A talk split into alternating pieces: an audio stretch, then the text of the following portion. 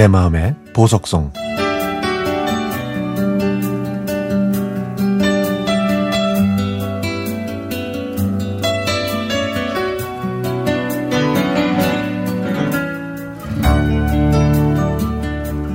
제가 직장 생활할 때 저희 부서에 남자 신입사원이 들어왔습니다.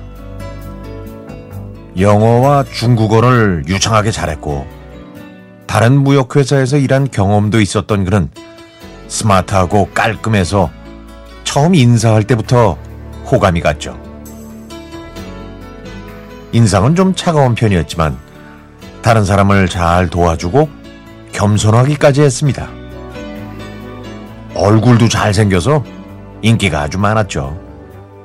저는 그저 옆에서 그와 같이 일하는 것만으로도 행복했습니다. 그러던 어느 날 같이 일하던 과장님이 교통사고로 갑자기 세상을 떠나게 됐습니다. 하지만 저는 장례식장에 가는 게 너무 무서웠습니다. 아는 분의 죽음을 받아들일 용기가 없어서 장례식장에 가는 게 불안했거든요. 그런데 그 사람이 같이 가자고 하더라고요.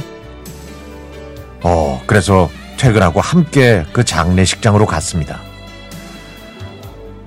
그는 조문을 하는 동안 내내 제 옆에 있어줘서 든든했죠.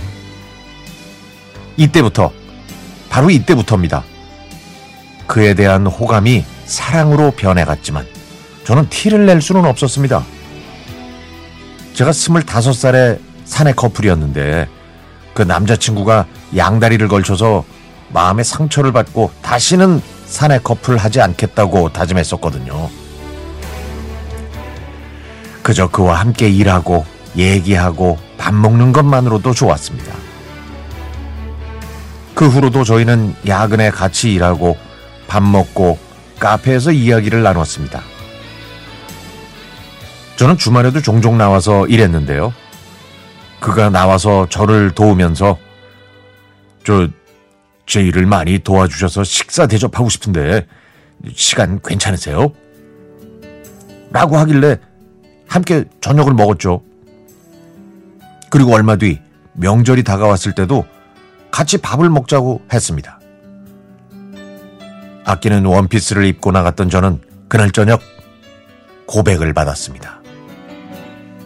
여름 휴가 때 홍콩에 갔는데 야경을 보면서 계속 제 생각이 났다면서요. 저희는 그렇게 연인이 됐습니다. 거의 3년 동안 짝사랑만 했는데 그 사람이 지금 이렇게 내 곁에 연인으로 있다는 게 꿈만 같았죠. 저희가 사귄 지 한 달 정도 됐을 무렵 저는 저희 집의 힘든 사정을 숨김없이 다 얘기했습니다. 사랑이 더 깊어지기 전에 미리 말하는 게 나을 것 같았거든요. 제 얘기를 들은 남자친구는 저를 안아주면서 위로해 주었습니다.